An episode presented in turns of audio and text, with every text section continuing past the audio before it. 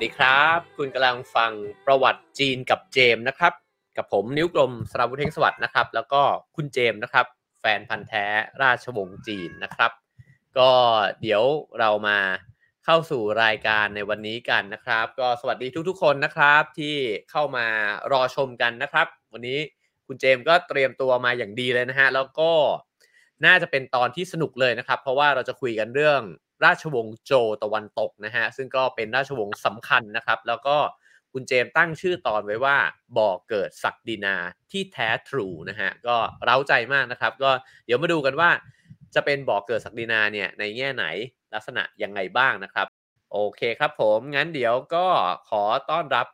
คุณเจมส์เลยนะครับในวันนี้ครับผมสวัสดีครับคุณเจมส์ครับสวัสดีครับตาเจียงฮาวสวัสดีครับท่านผู้ฟังที่เคารพทุกท่านครับผมวันนี้ชุดชุดสุดยอดมากนะฮะผมจะต้องไปหาชุดแบบนี้มาบ้างนะฮะมีพัดด้วยนะครับวันนี้มีพัดมาด้วยอากาศมันร้อนฮะแอร์เสียครับไว้ไว้ต้องจับไปเจอกับอาจารย์ตุลนะฮะเพราะว่าท็อปท็อปนี่มาแบบว่าเริ่มใกล้เคียงกันแล้วนะฮะครับผมโอเคครับผมวันนี้อาจจะต้องเอ่อให้คุณเจมส์เกริ่นสักนิดหนึ่งครับว่าราชวงศ์โจวตะวันตกเนี่ยมีความน่าสนใจยังไงครับครับผมอ่ะโอเคเดี๋ยวผมขออนุญาตแบบบรีฟของ อี พี ที่สองก่อนนะครับก็คือ อี พี ของราชวงศ์ซางราชวงศ์โจวเนี่ยครับคือมาต่อจากราชวงศ์ซางเลยคือเทคโอเวอร์การปกครองแผ่นดินจีนซึ่งสมัยนั้นเขาเรียกว่าแผ่นดินจงหยวนอ่าแผ่นดินจงหยวนเนี่ยใครเคยดูหนังจีนนะครับก็คือตงง้วนหรือว่าที่ราบภาคกลางซึ่งก่อนที่คนจีนจะเรียกตัวเองว่าชาวขวาเอ้ยชาวฮั่นนะครับผมเขาเรียกว่าชาวขวาเซียโอเคเราพี่เอ๋เข้าสู่สไลด์กันเลยครับได้ครับผมอ่างั้นเดี๋ยวอ่าก่อนที่จะเข้าสไลด์ผมอยากจะให้เจมเนี่ยช่วยอธิบายนิดหนึ่งว่าวันนี้โครงทั้งหมดของเนื้อหาของเราเนี่ยที่เราจะคุยกันเนี่ยเป็นเรื่องอะไรนะครับแล้วก็คนดูเนี่ยควรจะจับแก่นเนี่ยตรงไหนว่าราชวงศ์โจวตะวันตกเนี่ยมันมีแก่นแกนสำคัญเนี่ยที่เราควรจะติดตามไปตามเรื่องราวเนี่ยเป็นอะไรครับอ๋อก็ประวัติเลยครับคือราชวงศ์โจวตะวันตกมีจุดเริ่มต้นได้ยังไงอ่าปฐมกษัตริย์คือใครกษัตริย์คนสำคัญคือใครขุนนางคือยังไงอ่าแล้วก็ตามชื่อหัวข้อที่ผมอุตส่าห์ตั้งมานะครับพี่เอกชอบมากด้วยก็คือบ่อเกิดศักดินาที่แท้ทรูระบบศักดินาในจีนนะครับคืออะไรและโจวตะวันตกจบลงได้ไงอ่ะแล้วก็เป็นการสปอยใน อี พี ถัดไปด้วยว่า อี พี ถัดไปคือเรื่องเลียดกกยุคชุนชิวจั่นกัวที่ทุกคนรู้จักกันดีครับอืมครับผมโอเคเพราะฉะนั้นวันนี้เนี่ยน่าจะฟังเสร็จแล้วก็ได้เห็นว่าศักดินาของจีนเนี่ยนะฮะเกิดขึ้นมาได้ยังไงนะครับโอเคครับผมเข้าสู่สไลด์ที่หนึ่งกันนะครับโอเคอ่ะรีบกันก่อนอ่ะก่อนที่ราชวงศ์โจวจะปกครองจีนก็คือราชวงศ์ซางนะครับราชวงศ์ซางปกครองจีนอยู่ประมาณห้าร้อยปีครับผมมีกษัตริย์ประมาณสามสิบคนผสมกษัตริย์ก็คือจื่อหลี่อ่าจื่อหลี่คือราชวงศ์ซางใช้แท้ใช้แท้จื่อจื่อที่แปลว่าแบบโอรสเนี่ยครับผมอ่าผสมกษัตริย์จื่อหลี่หรือว่าที่ทุกคนรู้จักกันในนามของซางทังอ่าก็โค่นล้มราชวงศ์ก่อนหน้าคือราชวงศ์เซี่ยซึ่งเป็นราชวงศ์แรกของจีนอ่าพอมาถึงกษัตริย์คนสุดท้ายก็คืออ่าจื่อโซ่ครับหรือว่าที่เรารู้จักกันในนามของโจวหวางหรือว่าซางโจวครับผมอ่าในนี้ก็จะมีวรรณกรรมจีนนะครับที่แปลตั้งแต่ต้นกรุงรัตนโกสินทร์เลยสันนิษฐานว่าแปลตั้งแต่สมัยรัชกาลที่สองนี่คือเป็นการสันนิษฐานนะครับก็คือเรื่องห้องศิลป์หรือว่าเฟิงเสินเหยียนยี่สถาปนาเทวดาจีนครับผมอืมครับผมแปลว่าห้องศิลป์เนี่ยเล่าเรื่องของระหว่างราชวงศ์อ่าอันนี้อันนี้สองสององค์นี้คือราชวงศ์ซางถูกไหมครับใช่ครับผมใช่ฮะแล้วเอ่อห้องศิลป์นี่คือเล่าเรื่องระหว่างราชวงศ์ซางอย่างนั้นป่ะครับคือเป็นจุดรอยต่อระหว่างซางไปโจวครับผมเราจะรู้ว่าซางมันจบลงได้ไงและโจวมาได้ไงครับผมนี่คือเรื่องห้องศิลป์ครับผมอืมโอเคใครเคยได้ยินคำว่านาจาไหมฮะนั่นแหละคือเรื่องห้องศิลป์อ่าครับผมอ่าโจวต่อไปครับเป็นจีชาทอราชครับผมอ่าก็โจวหวางเป็นกษัตริย์ทอราชครับผมมีในบันทึกนะครับในห้องศิลป์นะบอกไว้ว่าพระองค์แบบฟุ้งเฟ้อมากในพระราชวังมีสระเหล้าหมาเนื้อแล้วก็มากมากในการประคุณพระองค์มีราชินีคนหนึ่งชื่อว่าซูป่าจีหรือที่รู้จักในนามของปีศาจจิ้งจอกเจ้าหาง อันนี้คือความเป็นชาวบ้านของกษัตริย์ซางขณะที่ทางตะวันตกของราชวงศ์ซางครับชื่อซางอ่ะมันปกครองแบบสังคมชนเผ่าอยู่อ่ะกึ่งชนเผ่ากึ่งสัญญาพูดอย่างนี้ครับทางตะวันตกมีเผ่าเผ่าหนึ่งครับผมก็คือเผ่าโจวเผ่าโจวเนี่ยครับตั้งอยู่ในมณฑลซานซีในปัจจุบันถ้าใครนึกไม่ออกนะครับก็คืออาซีอานนะครับแถวๆนั้นแหละก็เจ้าแคว้นโจวที่อยู่ใต้อานัตของราชวงศ์ซางชื่อว่าจีชางครับผมอ่ะสไลด์สองเมื่อกี้ครับผมจีชางจีชางเจ้าแคว้นของโจวที่อยู่ใต้อำนาจของโจวหวังครับผมอ่ะเนื่องจากว่าจีชางเป็นเจ้าแคว้นที่มีทศพิธราชธรรมต่างจากพระมหากษัตริย์ของเขาทำให้บรรดาเจ้าแคว้นที่อยู่ใกล้ๆครับผมพากันแบบตีตัวออกห่างจากซางแล้วก็ไปสวรรคตกับจีชางจนขุนนางในราชสำนักของซางครับผมเริ่มหวั่นเกรงว่าอีกไม่นานจีชางมันต้องเป็นหอกข้างแคร่แน่นอนซึ่งโจวหวางก็หลงเชื่อคำยุแย่อย่างนั้นโจวหวางก็เลยมีคำสั่งเรียกตัวจีชางพร้อมลูกชายคนโตเข้าวังหลวงครับผมแล้วก็รู้ว่าจีชางนะครับเป็นคนที่ไม่ค่อยยอมใครครับผมสุดท้ายครับเขาก็นำตัวจีชางไปขังคุกแค่นั้นยังไม่พอนะครับเขาโจวหวางยังหาเรื่องใส่ตัวด้วยการฆ่าลูกชายคนโตของจีชางลูกชายคนโตนะครับฆ่าแล้วเอาไปทำเป็นซุปให้กับให้พ่อตัวเองกินก็คือฆ่าลูกชายแล้วก็เอาเอาเนื้อไปให้ไปให้พ่อเขากินให้จีชางกินอืมอ่าโอเคตรงนี้เราก็สรุปอ่าไอเรื่องราวตรงนี้สักนิดหนึ่งนะครับก็คือว่าราชวงศ์ซางที่เจมเล่ามาเนี่ยนะฮะก็เป็นมีกษัตริย์องค์สุดท้ายเนี่ยก็คือโจวหวังซึ่งโจวหวังก็เป็นกษัตริย์ที่อาจจะฟุ้งเฟ้อใช่ไหมครับอาจจะไม่ค่อยดีสักเท่าไหร่ในระหว่างนั้นเนี่ยก็มีอีกกลุ่มหนึ่งเนี่ยก็คือเผ่าโจวนะครับซึ่งปรากฏว่าจีชางเนี่ยเป็นผู้นำเผ่าโจวแล้วก็เป็นคนที่ดีเพราะฉะนั้นเนี่ยคนก็เลยไปเริ่มไปสวามิภักดิ์เยอะขึ้นนะฮะแล้วก็ปรากฏว่าโจวหวังเนี่ยก็ลงโทษด้วยการที่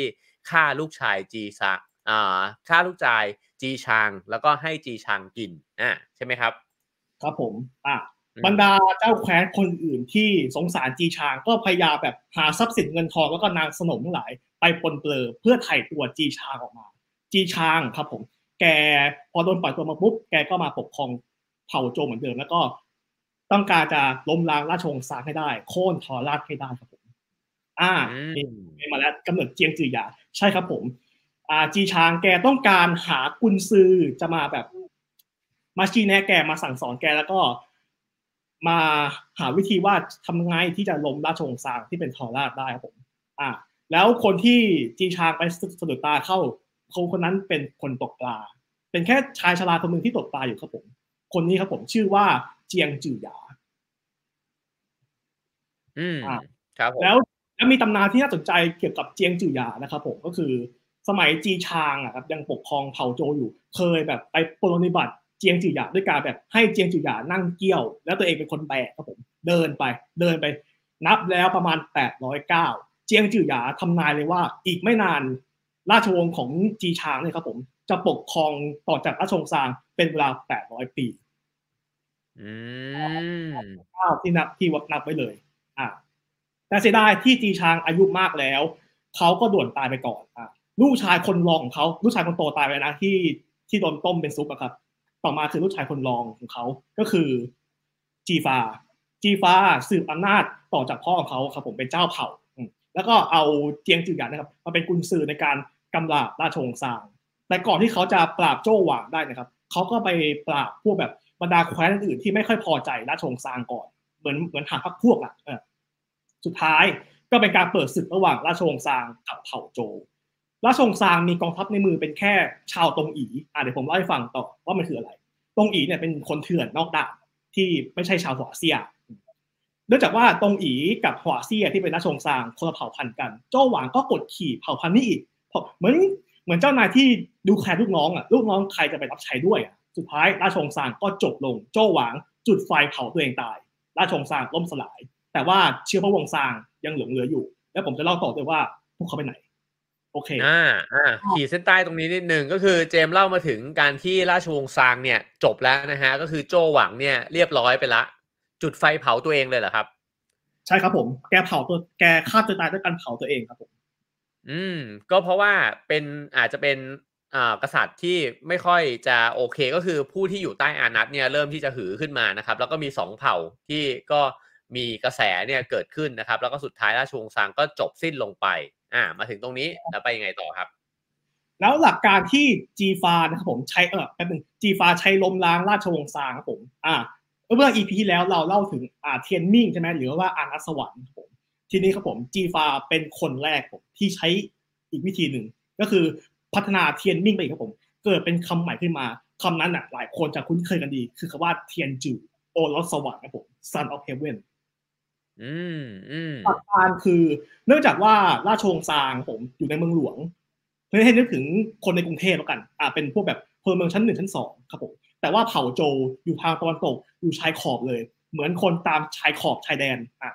ผมไม่บูลลี่กันนะเดี๋ยวเดี๋ยวโดนว่าก็เหมือนแบบคนที่อยู่ตามชายแดนอ่ะคนในตามชายแดนจะมาล้มรัฐรัฐบาลกลางแล้วตั้งตัวเองเป็นเป็นผู้นำแทนจะให้คนในอีลิตอ่ะคนอีลิตในเมืองหลวงมายอมรับมันก็ต้องหาหาแนวคิดว่าจะจะทำไงให้ชนชั้นสูงเก่าอ่ะพวกอีลิตเดิมอ่ะยอมรับได้จีฟาก็เลยถือกติว่างั้นฉันน่ะคือคนที่ฟ้าส่งออกมาฉันเป็นบุตรแห่งสวรรค์แล้วไอแนวคิดโอรสสวรรค์เนี่ยก็ไม่จำแนกว่าคุณจะมาจากเผ่าพันธุ์ไหนคุณจะมาจากชาติกำเนิดอะไรคุณจะเป็นทาสมาก่อนคุณจะเป็นแบบเจ้าชายมาก่อนถ้าคุณมีความชอบธรรมที่สวรรค์ส่งคุณลงมาคุณคือ Son of Heaven อืมตรงนี้น่าสนใจแปลว่าโอรสสวรรค์เนี่ยเกิดขึ้นในยุคสมัยนี้ใช่ไหมฮะแต่ทีนี้สนใจว่าแล้วจีฟาเนี่ยไปอ้างอะไรคนถึงเชื่อได้ว่าอ้าวคุณอยู่ๆคุณมาอ้างว่าตัวเองเนี่ยเป็นโอรสสวรรค์ทำไมเขาถึงอ้างแล้วมันสำเร็จทำไมคนถึงเชื่อเขาครับเขาใช้อ่าทั้งพระเดชพระคุณครับผมพระอ่าพระเดชก็คือใครกล้าถึงกับเขาก็ให้อ่าเจียงจื่อหยาสั่งประหารได้เลยแล้วก็พระคุณก็คือเขาปกครองด้วยหลักทศนิยมราชธรรมคือทำงานพิสูจน์ให้เห็นได้ว่าฉันอ่ะเป็นผู้มีเมตตาอืมโอเคซึ่งตรงนี้น่าสนใจว่าเมื่อกี้ที่บอกว่าโอรสสวรรค์เนี่ยเป็นคอนเซปต์ใหม่เลยนะฮะที่เพิ่งเกิดขึ้นในยุคสมัยของจีฟาซึ่งก็เริ่มต้นของโจตะวันตกใช่ไหมฮะทีนี้เนี่ยเอ่อโอรสสวรรค์มันส่งผลต่อไปยังไงจากเนี้ยครับเจมส์ครับเพราะว่าตอนนี้กษัตริย์จีนเนี่ยยังเรียกว่าหวางหรือว่าอ๋องอยู่กับผมต่อไปยกฐานะขึ้นเป็นฮ่องเต้ฮ่องเต้จีนแทบทุกราชวงศ์ก็ใช้แนวคิดนี้ตามเหมือนกันครับว่าตัวเองคือสันคือเทียนจื่อแปลว่าจุดเริ่มต้นของฮ่องเต้เนี่ยก็คือ Son of Heaven เนี่ยแหละใช่ไหมฮะใช่อ่าอ๋อตรงนี้สนุกแล้วนะฮะก็คือว่าพอหลังจากอ๋องนะครับก็กลายมาเป็นฮ่องเต้นะครับแล้วก็กลายมาเป็นโอรสสวรรค์อ่าต่อเลยครับเจมส์อ่าเมื่อกี้ปฐมกษัตริย์ราชวงศ์โจวจีฟาพอได้แผ่นดินมาแล้วเนี่ยหลายคนจะรู้จักกันในนามของอ่าโจอู่หวังหรือว่าจิวบูอ๋องถ้าใครอ่านในเรื่องห้องศิษย์นะคือจิวบูอ๋องอ่าทีนี้เขาเขาเรื่องทีนะว่าไปเป็นศักดินายังไงสิ่งที่ราชวงศ์โจแบบปรับปรุงเลยจริงๆมันไอ้ระบบเนี้ยมันมีมาตั้งแต่สมัยเซียสมัยซาครับแต่ว่าโจทำมันให้เป็นนามธรรมมากขึ้นสิ่งนั้นก็คือศักดินาภาษาจีนเรียกว่าเฟิงเจี้ยนครับผมคำว่าเฟิงก็คือบรรดาศักดิ์คือศักดินาเจี้ยนแปลว่าสถาปนาอ่าผมเขียนคำแปลภาษาอังกฤษไว้แล้วเฟิงเจี้ยนเนี่ยคือศักดินาแบบจีนโบราณถ้าทุกท่านสังเกตดูนะครับบนสุดเลยอ่ะคือเทียนจื่อคือกษัตริย์คือคิงอยู่บนยอดพีระมิดเลยครับผมเนี่ยเห็นไหมแล้วก็ต่อมาแถวที่สองถัดจากกษัตริย์กษัตริย์มีแค่คนเดียวนะคือบรรดาพวกเจ้าแคว้นหรือว่าจูโหจูโหคือเจ้าแคว้นเดี๋ยวผมเล่าต่อในสไลด์ถัดไปอันที่สามครับผมคือชิงกับต้าฝูชิงกับต้าฝูชิงง่ายๆเลยคือเสนาบดีต้าฝูคือขุนนางอาวุโสธรรมดาที่ไม่ใช่เสนาต่อมาแถวซื่อซื่ออันนี้คือปัญญาชนเป็นเป็นชนชั้นทรานซิชันระหว่างอ่าชนชั้นถูกปกครองกับชนชั้นปกครองเพราะว่าซื่อเนี่ยจะยกก็มาจากชาวบ้านแหละแล้วก็ยกระดับว่าตัวเองมีความรู้ก็เข้าสู่วงการราชการต่อไปอ่าเดี๋ยวแป๊บนึงตรงนี้ถามนิดนึงครับชอบมากเลยไอ้ตารางพีระมิดเนี่ยที่บอกว่าปัญญาชนเนี่ยเป็นจุดเชื่อมระหว่างประชาชนทั่วไปใช่ไหมครับแล้วก็กับขุนนางเนี่ยนั่นแปลว่าพอคุณขึ้นมาเป็นชนชั้นปัญญาชนแล้วเนี่ยคุณมีโอกาสที่จะเป็นขุนนางต่อไปป่ะครับถูกต้องครับผมแล้วก็การเป็นปัญญาการจะมาเข้าสู่วงการราชการแน่นอนครับศักดินาก็ต้องใช้เส้นสายอืมอืมอืมเอ๊ะอย่างนี้ไอการสอบจองหวนอะไรนี้มันเกิดขึ้นในในยุคนี้หรือว่าหลังจากนี้อีกฮะอีกนานเป็นพันปีครับผมอีกนานเป็นพันปีแต่ก็เริ่มมีชนชั้นปัญญาชนละในยุคโจตะวันตกนี้นะฮะอ่าโอเคครับเจมต่อครับก็คือผิงหมินก็คือราษฎรทั่วไปและสุดท้ายก็คือทาสอันล่าสุดคือทาสโอเคไปต่อได้ ซึ่งแปลว่าไอโครงสร้างพีระมิดอันนี้ที่เจมเอามาให้ดูเนี่ยนะครับมันเกิดขึ้นครั้งแรกแบบชัดๆเนี่ยก็คือในยุคโจวตะวันตกถูกไหมฮะใช่อืมอ่ามาดูจูโหงกันบ้างอ่ะเดชห้าคำเนี้ยหลายคนคุ้นมากเลยเนี่ยจูโหงเนี่ยแปลตรงแปลแบบง่ายๆเลยคือเจ้าแคว้นเพราะว่าราชวงศ์โจวปกครองแบบคิงดอมอ่ะเป็นเป็นฟิวดัลปกติเลยครับผมก็รัชกษัตริย์อยู่ส่วนกลางแล้วก็มีการส่งบรรดาเจ้าแคว้นไปปกครองแต่ละแคว้นแต่ละแคว้นแต่ละแคว้นซึ่งแต่ละแคว้นก็ต้องส่งส่วยไปสู่ส่วนกลางซึ่งเจ้าแคว้นนะครับก็อาจเป็นเชื้อพระวงศ์ก็ได้หรือจะเป็นขุนนางที่เคยสู้ร่วมรบกับจีฟาตอนบุกเบิกแผ่นดินอ่าแล้วแต่ละแคว้นเนี่ยมันก็มีหลักสเกลพอมีหลักสเกลปุ๊บก็ต้องมีบรรดาศักดิ์มีแบบเป็นแรงว่าแคว้นนี้ปกครองโดยเจ้าแคว้นที่ศักดิ์สูงกว่าแคว้นนี้ก็ของจีนมีอยู่ห้า ห้า ห้าบรรดาศักดิ์ครับผมมาดูกันเลยครับกงโหป๋อจือหนันแล้วก็ผมเทียบภาษาอังกฤษภาษาอังกฤษเนี่ยคือสามารถเท่ากับได้เลยนะแล้วก็วงเล็บภาษาไทยคือพยายามเทียบให้เห็นภาพมากที่สุดครับกงก็เป็นเลยในยุคเจ้าพญาโหมากีมาคริสอ่าในเพื่อนผมที่เรียนฝรั่งเศสบอกผมนะว่ามาจากว่ามากีอ่ะพญาป๋อท่านเขาจมืดอ่าอันนี้อ้างอิงตามของอาจารย์วรศักดิ์เลยนะครับจือไว้เขาหลวงแล้วก็หนานบารอนท่านขุนอืมอืมโอเคก็คือบรรดาศักดิ์ของเจ้าแคว้นนี่ก็หมายถึงว่าอันนี้คือเจ้าแคว้นก็คืออยู่บนไปจากขุนนางถูกไหมฮะแต่ว่าในเจ้าแคว้นด้วยกันเองเนี่ยก็มีเจ้าแคว้นที่ใหญ่แล้วก็เล็กแตกต่างกันไปใช่ครับเจ้าแคว้นเนี่ยอยู่ใต้แค่โอสวรรค์อยู่ใต้แค่โอสวรรค์คนเดียวอืมไม่ขึ้นไปครับผมอยู่ใต้แค่คนคนเดียวจริงครับแต่ในบรรดาเจ้าแคว้นก็มีลำดับขั้นของมันอีกเจ้าพระยาพระยาจมื่นหลวงขุนนะฮะเจมพยายามจะแปลให้เป็นไทยแล้วก็ทำให้เราเห็นภาพมากขึ้นนะครับภาษาจีนก็ลองจำกันดูนะฮะถ้าจำกันได้นะฮะกงโหโหจื่อหอจื่อหนันนะฮะลองจำกันดูอ่าครับผมพี่เอ๋นิดนึงครับอ่าพี่เอ๋เคยดู Star Wars ไหมครับเคยดูครับอ่าไตรโลจีของอนาคินอ่ะมันจะมีตัวละครหนึ่งที่โดนอนาคินฆ่าตอนเอพิโซดสามครับโอ้โหอันนี้จำไม่ได้ท่านเขาดูกูอะครับนึกออกไหมครับดูกูดูกูอ่าผมผมเคยดู Star Wars ซับจีนนะครับเขาของดูกูอะเขาทับศัพท์เลยคืออ่าตู้คู่แล้วเขาเนี่ยเขาใช้คำว่าป๋อครับป๋อจุ๋ยคือเขาเทียบเขากลับไปเลยครับผมอ่าโอเคก็เหมือนท่านเขานะฮะโอเคโอเคอ่าคราวนี้มาถึงราษฎรบ้างมาดูชนชั้นถูกปกครองกันบ้างนะครับก็อันนี้เป็นเหมือนค่านิยมเป็นเหมือนจารีตเพราะว่าไม่มีระบุในกฎหมายแต่ว่ามันเป็นสิ่งที่คนขวาเสียปฏิบัติการทั่วไปให้ความสำคัญทั่วไปเปรียบเสมือนว่าคุณให้เกียรติคนรวยมากกว่าคนจนคุณให้เกียรติคนมีการศึกษาสูงมากกว่าคนมีการศึกษาล่างประมาณนี้ครับผมไม่มีการเขียนในเป็นรายลักษณ์อักษรแต่ว่ามันคือสิ่งที่คนทั่วไปทำกันอ่ะสี่ชนชั้นของราษฎรสมัยโจวครับสูงสุดเลยก็คือซื่อบัณฑิตผมบอกไปว่าเป็นชนชั้น transition เปลี่ยนระหว่างชนชนชั้นชาวบ้านชนชั้นขุนนางแล้วมีอีกสามชนชั้นครับผมก็คือสงฆ์เกษตรกรเพราะว่าสตรีนาเกี่ยวข้องกับนาใช่ไหมครับ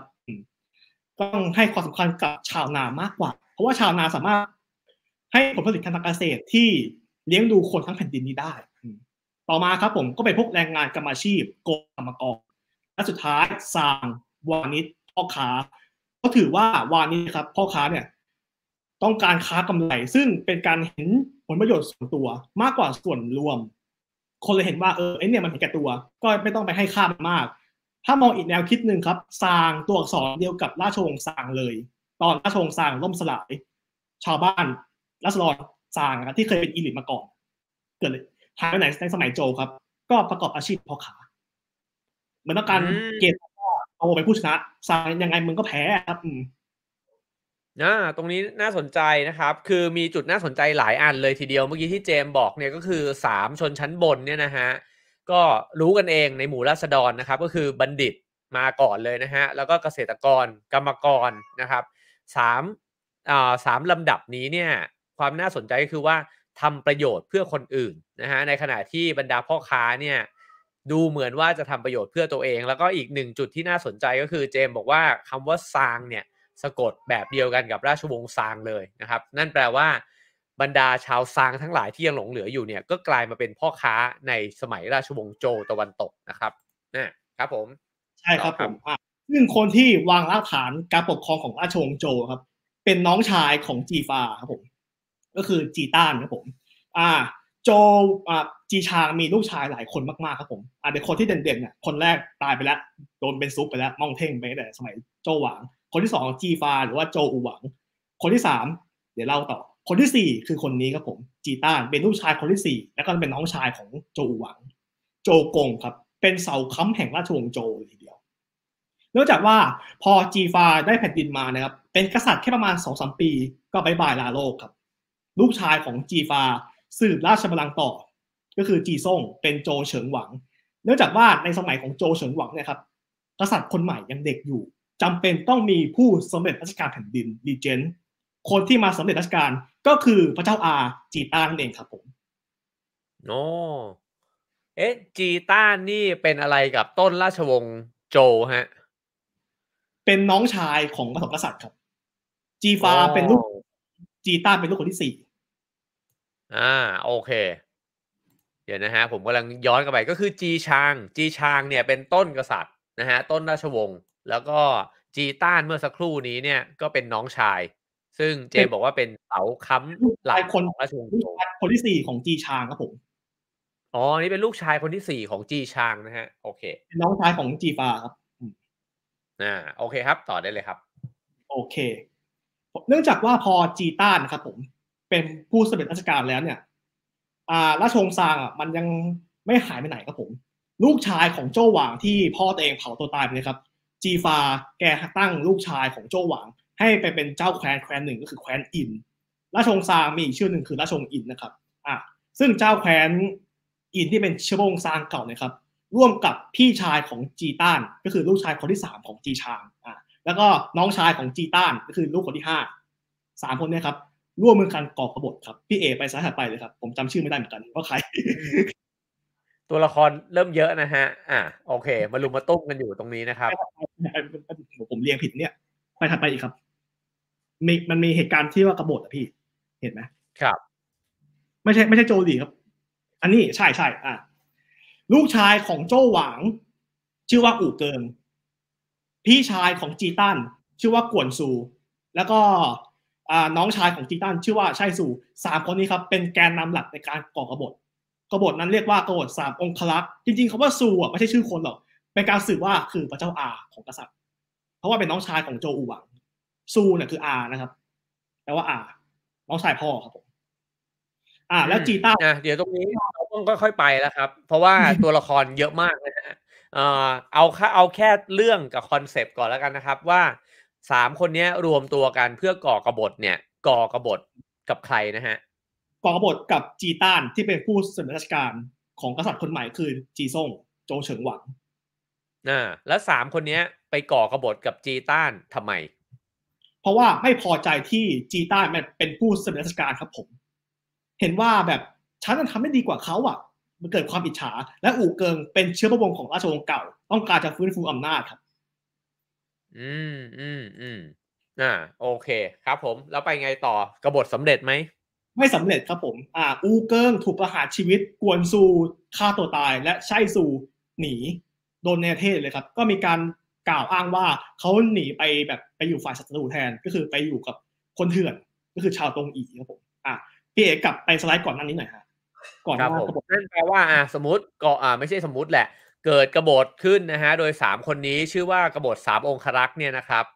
แต่ว่าจีต้านเนี่ยก็ไม่ได้ล้มลงก็คือยังคงอยู่นะฮะก็ยังอยู่ในตำแหน่งเหมือนเดิมใช่ครับโอเคอ๋อครับพอปราบกบฏได้แล้วสิ่งที่จีต้านทำคืออ่าวางรากฐานการปกครองของราชวงศ์โจวแล้วก็อ่าทึ่งหลักคำสอนหลักแนวคิดที่เขาทำครับเป็นที่มาของหนังสือเล่มหนึ่งครับผมชื่อว่าโจลีคือเขาไม่ได้คนเขียนนะไม่ปรากฏว่าใครเขียนแต่ว่าเนื้อหาเนี่ยมาจากแนวคิดของเขาหมดเลยโจลีก็คือหลักธรรมเนียมแห่งราชวงศ์โจว่าโจอ่ะแบ่งระบบราชการเป็นกี่ขั้นมีขุนนางตำแหน่งอะไรบ้างและปกครองแผ่นดินด้วยวิธีอะไรอืมฟังดูนี่คล้ายๆกับรัฐธรรมนูญเหมือนกันนะฮะใช่ครับผมคล้ายๆมากครับผมโจลีแต่ว่ามันเป็นกฎหมายจารีตนะครับมันไม่ใช่แบบกฎหมายเป็นรายอักษรอืมก็แบบกฎหมายสมัยใหม่อ่าพวกนี้ดีกว่ามันไม่ไม่เป็นอักษรแหละซึ่งโจลีเนี่ยอ๋อมันมันสำคัญไหมมันมีผลต่อเนื่องมาถึงการเมืองการปกครองเนี่ยของจีนในยุคถัดๆมาด้วยไหมครับ มีเป็นอย่างมากเลยครับเดี๋ยวพอแบบ อี พี หลังๆอ่ะผมจะพูดพูดตำแหน่งขุนนางจีนนะครับหรือว่าตำแหน่งสนมมันมาจากอันนี้ครับอืมอ่าโอเคนั้นแปลว่าจีต้าเนี่ยสำคัญมากนะฮะแล้วก็เกิดเป็นโจวหลี่เนี่ยขึ้นมาก็คือหลักธรรมเนียมแห่งราชวงศ์โจวเนี่ยที่จะถูกเอาไปปรับใช้นะฮะแล้วก็ใช้ต่อเนื่องเนี่ยต่อไปยังราชวงศ์อื่นๆด้วยนะครับก็คือมีอิทธิพลพอสมควรเลยครับผมต่อไปครับและผิดเนี่ยต้องขอโทษจริงครับอ่ะเดี๋ยวไปต่ออ่ะกบฏสามองครักษ์โดนปราบลงไว้แล้วอ่ะราชวงศ์ซาร์ต้องการจะฟื้นฟูแผ่นดินไม่สำเร็จแต่ว่าการที่จีต้าไปปราบกบฏเนี่ยครับผมมันเลยเกิดเป็นเมืองพระนครสองแห่งในจีนไม่ดิตอนแรกอะโจวตะวันตกเนี่ยครับมีศูนย์กลางอำนาจแค่ที่เดียวตอนนั้นเรียกว่าอ่าเฟิงเฮาเอ้ยเฟิงจิงหรือว่าอย่างนี้ว่าเฟิงเฮาก็ได้แต่พอจีต้าปราบกบฏไปแล้วเนี่ยก็ตั้งพระนครอีกแห่งหนึ่งเพื่อให้เชื้อพระวงศ์ราชวงศ์ซางที่ยังเหลือรอดอยู่นะครับไปอาศัยอยู่แล้วก็ให้เชื้อพระวงศ์โจวเนี่ยไปควบคุมก็คือให้ชนชั้นสูงของสองราชวงศ์ควบคุมกันเองอ่าตอนแรกมันอยู่ที่อ่าเฟิงจิงใช่ไหมครับแล้วก็เปลี่ยนชื่อใหม่เป็นเฮาจิงเฮาจิงหรือว่าจงโจวคือชื่อเดียวกันคือที่เดียวกันนะครับอืมแล้วก็เมืองใหม่ที่ตั้งแล้วก็ให้เชื้อพวกเชื้อพวงศ์ซางไปอยู่แล้วก็เชื้อพวงศ์โจวเนี่ยไปดูแลเชื้อพวงศ์ซางเก่าครับผมชื่อว่าเมืองลั่วอี้ปัจจุบันสองเมืองนี้เป็นเมืองสำคัญของจีนเป็นสถานที่ท่องเที่ยวเฮาจิงคือซีอานลั่วอี้คือลั่วหยางอืมสาเหตุที่อ่ะสาเหตุที่ราชวงศ์โจวเราจะพยายามทอนให้มันแบบซิมเปิลสุดๆเลยนะก็คือว่าในยุคสมัยของจีต้านใช่ไหมฮะเกิดเป็นสองเมืองเนี่ยขึ้นมาหลังจากการปราบกบฏนะฮะชื่อก็คือเมืองซีอาร์แล้วก็เมืองลั่วหยางปัจจุบันเนี่ยแหละนะครับซึ่งจริงๆก็เป็นเมืองสำคัญของจีนเนี่ยมาโดยตลอดนะฮะซีอาร์กับลั่วหยางใช่ไหมครับใช่ครับผมแล้วมีพระนครสองแห่งเนี่ยครับมันก็เลยเป็นการที่นักวิชาการจีนแบ่งราชวงศ์โจวออกเป็นตะวันตกกับตะวันออกด้วยนะครับตะวันตกเนี่ยครับเพราะว่ามันตั้งอยู่ที่เฮาจิงศูนย์กลางอำนาจหลักอยู่ที่เฮาจิงแล้วก็ตอนออกมีการย้ายเมืองหลวงซึ่งก็น่าจะทราบดีว่าย้ายไปไหนอ่าครับผมเดี๋ยวนะฮะเอ่อเอาตะวันตกกับตะวันออกเนี่ยเป็นชื่อเมืองที่เราเข้าใจในปัจจุบันเนี่ยมันชื่ออะไรครับเจมส์ยังไงครับผมเนี่ยเมื่อกี้มันมีสองเมืองใช่ไหมฮะก็คือซีอานกับลั่วหยางเนี่ยมันเป็นมันมันถือว่าเป็นเป็นแบ่งโจวตะวันตกตะวันออกด้วยหรือเปล่าด้วยครับผมก็คือพูดง่ายคือสมัยโจวตะวันตกจะมีเมืองสำคัญอยู่สองเมืองเลยก็คือเฮาจิงเป็นเมืองหลวงหลักแล้วก็ลั่วหยางเป็นเมืองหลวงรองแต่พอโจวตอนออกปุ๊บเฮาจิงพังเดี๋ยวผมเล่าต่อว่ามันพังเพราะอะไรย้ายไปอยู่ลั่วหยางเดียวแล้วอืมโอเคครับผมครับอืมโอเคอ่าเมื่อกี้ผมพูดพูดบ่อยมากเลยไอ้ตรงอีตรงอีคืออะไรอ่ะหลักแนวคิดครับผมคนจีนถือตัวเองเป็นมัชชิมารัฐก็คือเป็นรัฐศูนย์กลางชาวขวาเซียอ่ะแล้วก็จะมีคนเถื่อนสี่ทิศอยู่รอบๆเราคนเถื่อนทิศเหนือคือพวกเป่ยตีคนเถื่อนตอนออกโอ้ยคนเถื่อนตอนออกคือตรงอีคนเถื่อนทางตอนตกคือซีหลงคนเถื่อนทางใต้คือหนานหมานเพราะตามทิศเลยครับเป่ยคือเหนือตรงคือตอนออกซีคือตอนตกหนานคือใต้ให้ให้จำคำสุดท้ายพอครับผมตีอีหลงหมานครับผมอืมโอเคอ่าอันนี้คือคอนเซปต์นะครับก็คือว่าเห็นตัวเองเนี่ยเป็นศูนย์กลางแล้วก็ข้างนอกออกไปเนี่ยก็เป็นคนเถื่อนทั้งหมดซึ่งมีคนเถื่อนทั้งหมดเนี่ยสี่ทิศด้วยกันอ่าครับผมทำไปสู่อะไรครับเจมอ่าซึ่งพวกที่ชาวฝาเซียจะจะเอามาอยู่ด้วยเนี่ยส่วนมากเป็นพวกตรงอีและราชวงศ์โจวครับผมชอบมีเรื่องกับพวกซีหลงเดี๋ยวเล่าต่อว่าซีหลงมีเผ่าเผ่านึงที่ทำให้โจวสิ้นชาติเลยนะเมื่อกี้เรื่องราวของจีต้านนะครับก็คืออยู่สมัยของกษัตริย์คนที่สองของราชวงศ์นะทีนี้มาดูกษัตริย์คนที่ห้ากันบ้างครับผมก็คือโจมู่หวังจีหม่านครับผมในยุคนี้ถ้าตามประวัติศาสตร์มีความสำคัญคือมีกะอ่ะแป๊บนึงอย่าเพิ่งอย่าเพิ่งไปฮะกลับมาก่อนพี่เอ๋อ่าครับผมกลับไปอันนึงใช่ไหมหน้าเมื่อกี้ครับผมอ่ะโจมู่หวังจีหม่านอันนี้มีความสำคัญก็คือมีการตรากฎหมายตาตรากฎบทบัญญัติลงโทษอย่างเป็นทางการดีกว่าโทษสูงสุดก็คือประหารชีวิตทราบกันอยู่แล้วถ้าไม่ใช่โทษประหารแล้วก็เป็นโทษร้ายแรงอ่ะทำอะไรกันบ้างเรียงจากเบาไปหาหนักนะครับสักหน้าตัดจมูกตัดแขนตัดขาแล้วก็ตอนไปขันทีหนักกว่าขันทีก็คือประหารเลยถูกตาเป็นถูกตาแบบเป็นกิจลักษณะในสมัยของกษัตริย์คนนี้ครับผมแล้ว ในการสมัยของโจมู่หวังเนี่ยครับผมในยุคสมัยหลังมีการแบบเขียนเป็นนิยายแฟนตาซีซึ่งนักวิชาการจีนบางคนบอกว่าเป็นนิยายเรื่องแรกเลยนะก็คืออ่าเรียกเรียกว่าอ่ามู่เทียนจื่อจ้วน Tale of King Mu Son of Heaven เรื่องของโอรสสวรรค์กษัตริย์มู่ก็คือโจมู่หวังเป็นกษัตริย์ที่ครองราชย์นานถึงห้าสิบปีบ้างก็บอกว่าเริ่มครองราชย์ตอนอายุห้าสิบด้วยอันแสดงว่าแกม่องเท่งตอนหนึ่งร้อยซึ่งในระหว่างที่แกครองราชย์อยู่อ่ะแกหนีออกจากเมืองหลวงคือเฮาจิงครับเฮาจิงคือซีอาร์อยู่สารซีแกไปทางตะวันตกไปที่เขาคุนหนุนก็อยู่แถวทิเบตนะครับแล้วก็ไปเจอกับเหมือนเป็นเทพมารดาแห่งทิศตะวันตกก็คือเป็นเทพแบบเทพแห่งความอมตะนิรันดรแล้วก็ไปได้แบบเหมือนนางอมฤตมาอย่างเงี้ยครับผมก็เป็นนิยายที่เขียนขึ้นในยุคแรกๆของจีนครับผมซึ่งแปลว่าโจมู่หวังเนี่ยก็เป็นอีกหนึ่งฮ่องเต้ที่สำคัญของราชวงศ์โจตะวันตกถูกไหมฮะยุคนั้นเรียกว่าอ๋องอยู่ครับอ๋องครับใช่ครับอ๋อนี่เป็นอ๋องอยู่ใช่ผมเขาว่าว่าหวังคืออ๋องครับหวังคืออ๋องน่าโอเคครับผมโจมู่หวังอ่ะต่อครับเจมโอเคนี่คือคนที่ห้านะราชวงศ์โจยังโอเคอยู่ทีนี้มาดูขาลงของราชวงศ์กันบ้างก็คือเข้าสู่ขออนุญาตนะชิบหายแล้วอ่ะมาดูกษัตริย์ทอร่ากันบ้างครับเมื่อกี้โจมู่หวังคนที่ห้าคนนี้โจลี่หวังจีหูเป็นกษัตริย์คนที่สิบของราชวงศ์ครับความทอร่าของกษัตริย์คนนี้คือยังไงครับผมเนื่องจากว่าตอนแรกรัฐบาลกลางครับผมอนุญาตให้ชาวบ้านไปจับปลาไปจับปลาไปล่าสัตว์ไปแบบดื่มน้ำจากลำธารได้ก็คือนอกจากทำอาหารชีพทำอาหารกินปกติแล้วก็สามารถแบบไปใช้ทรัพยากรธรรมชาติได้โจลี่หวังฟังคำสอนท้อของคุณนางบางคนบอกว่ากษัตริย์ควรผูกขาดทรัพยากรทั้งแผ่นดินนี้ห้ามชาวบ้านจับปลาห้ามชาวบ้านล่าสัตว์ห้ามชาวบ้านกินน้ำจากลำธารอ้าวเกิดอะไรขึ้นล่ะเกิดเป็นแรงวิพากษ์วิจารณ์ก่อนพอแรงวิพากษ์วิจารณ์เริ่มหนาหูมากขึ้นกษัตริย์สั่งลูกศิษย์ปากเลยห้ามวิจารณ์ราชสำนักอีกใครฝ่าฝืนประหารอ่าเมื่อแรงก่อวอร์ดมันมากขึ้นเรื่อยๆเหมือนน้ำที่แบบว่ามันมันจะทะลักเขื่อนอยู่แล้วครับเมื่อโจลี่หวังที่ทำตัวเป็นทอร่ามากขึ้นเนี่ยชาวบ้านทนไม่ไหวครับผมเลยเกิดการลุกฮือของราษฎรเพื่อจะไล่ล่ากษัตริย์ไล่ล่านะครับโจลี่หวังต้องหนีออกจากวังนะครับผมแล้วการลุกฮือจลาจลเนี่ยครับจบลงได้ด้วยการที่บรรดามีเจ้าใครคนหนึ่งครับผมยอมสละลูกชายตัวเองไปให้ชาวบ้านทำการแบบเหมือนลุมประชาทัณฑ์เนี่ยครับผมเพราะว่าในเมื่อหาตัวกษัตริย์ไม่เจอก็ต้องหาลูกชายของกษัตริย์แต่ว่าเจ้าแคว้นก็พักดีต่อราชวงศ์ไงไม่ส่งลูกชายกษัตริย์ไปส่งลูกตัวเองไปแทนสถานการณ์เลยคิดแปลว่าพอหมดโจลี่หวังเนี่ยแล้วแล้วยังไงฮะคือยังไม่จบสิ้นราชวงศ์โจตะวันตกเลยหรือเปล่ายังไม่จบครับผมเพราะว่าพอไอ้เจ้าแคว้นคนนี้ผมส่งลูกชายตัวเองไปแบบสละลูกชายตัวเองไปแล้วมันก็มีขุนนางคนหนึ่งครับผมเดินทางเข้าเมืองหลวงครับเดี๋ยวไปสายถัดไปครับผมอืมนี่ครับโอเคตรงนี้เดี๋ยวเราสรุปเรื่องราวตรงนี้นิดนึงนะครับก็คือเจมเล่ามาถึงอ๋องนะฮะในเป็นอ๋องของโจตะวันตกเนี่ยที่แย่นะฮะก็คือมีพฤติกรรมย่ำแย่นะฮะก็คือโจลี่หวังนั่นเองนะครับแล้วก็ประชาชนเนี่ยขับไล่ขับไล่กษัตริย์ทรราชองค์นี้นะครับแล้วก็ต่อไปอ่ะต่อไปจะเป็นยังไงครับอ่ะต่อไปก็คือเขาเรียกว่ายุคว่างเป็นกษัตริย์ก็คือยุคก้งเหอครับผมเป็นช่วงว่างเป็นกษัตริย์เลยนะครับ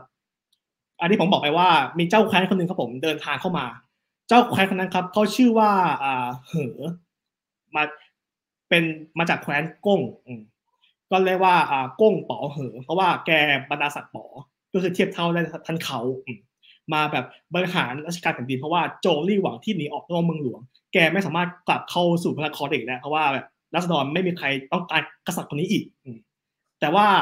ลูกชายของโจลี่หวังครับที่ที่เพิ่งรอดตายไปบิดๆก็ยังเด็กอยู่ก็ยังแบบไม่ไม่เหมาะที่เอามาครองราชย์ได้ก้งป๋อเหอนะครับหรือว่าก้งเหอเนี่ยก็เลยร่วมมือกับบรรดาเจ้าแคว้นแล้วก็ขุนนางชั้นสูงคนอื่นบริหารราชการแผ่นดินร่วมกันก็เรียกว่ายุคสมัยก้งเหอแล้วปัจจุบันนี้ครับคำว่าก้งเหอครับ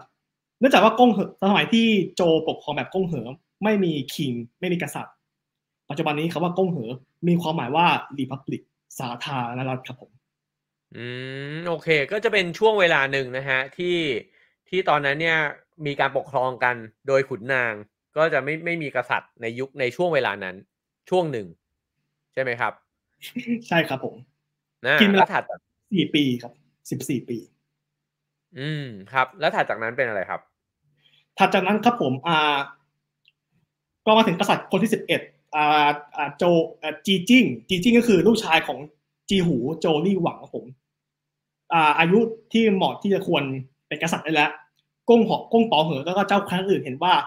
ตัวเองอะครับไม่ใช่เชื้อพระวงศ์แซ่จีไม่ใช่เชื้อพระวงศ์โจเก่าสมควรถวายราชบัลลังก์คืนให้รัชทายาทอย่างชอบธรรม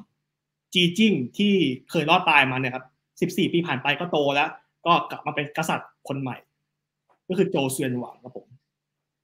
อืมโอเคอ่ะตรงนี้ก็ถ้าโดยสรุปย่อก็เหมือนกับว่ามีกษัตริย์ที่แย่นะฮะแต่ว่าเอ่อโดนไล่ไปแล้วก็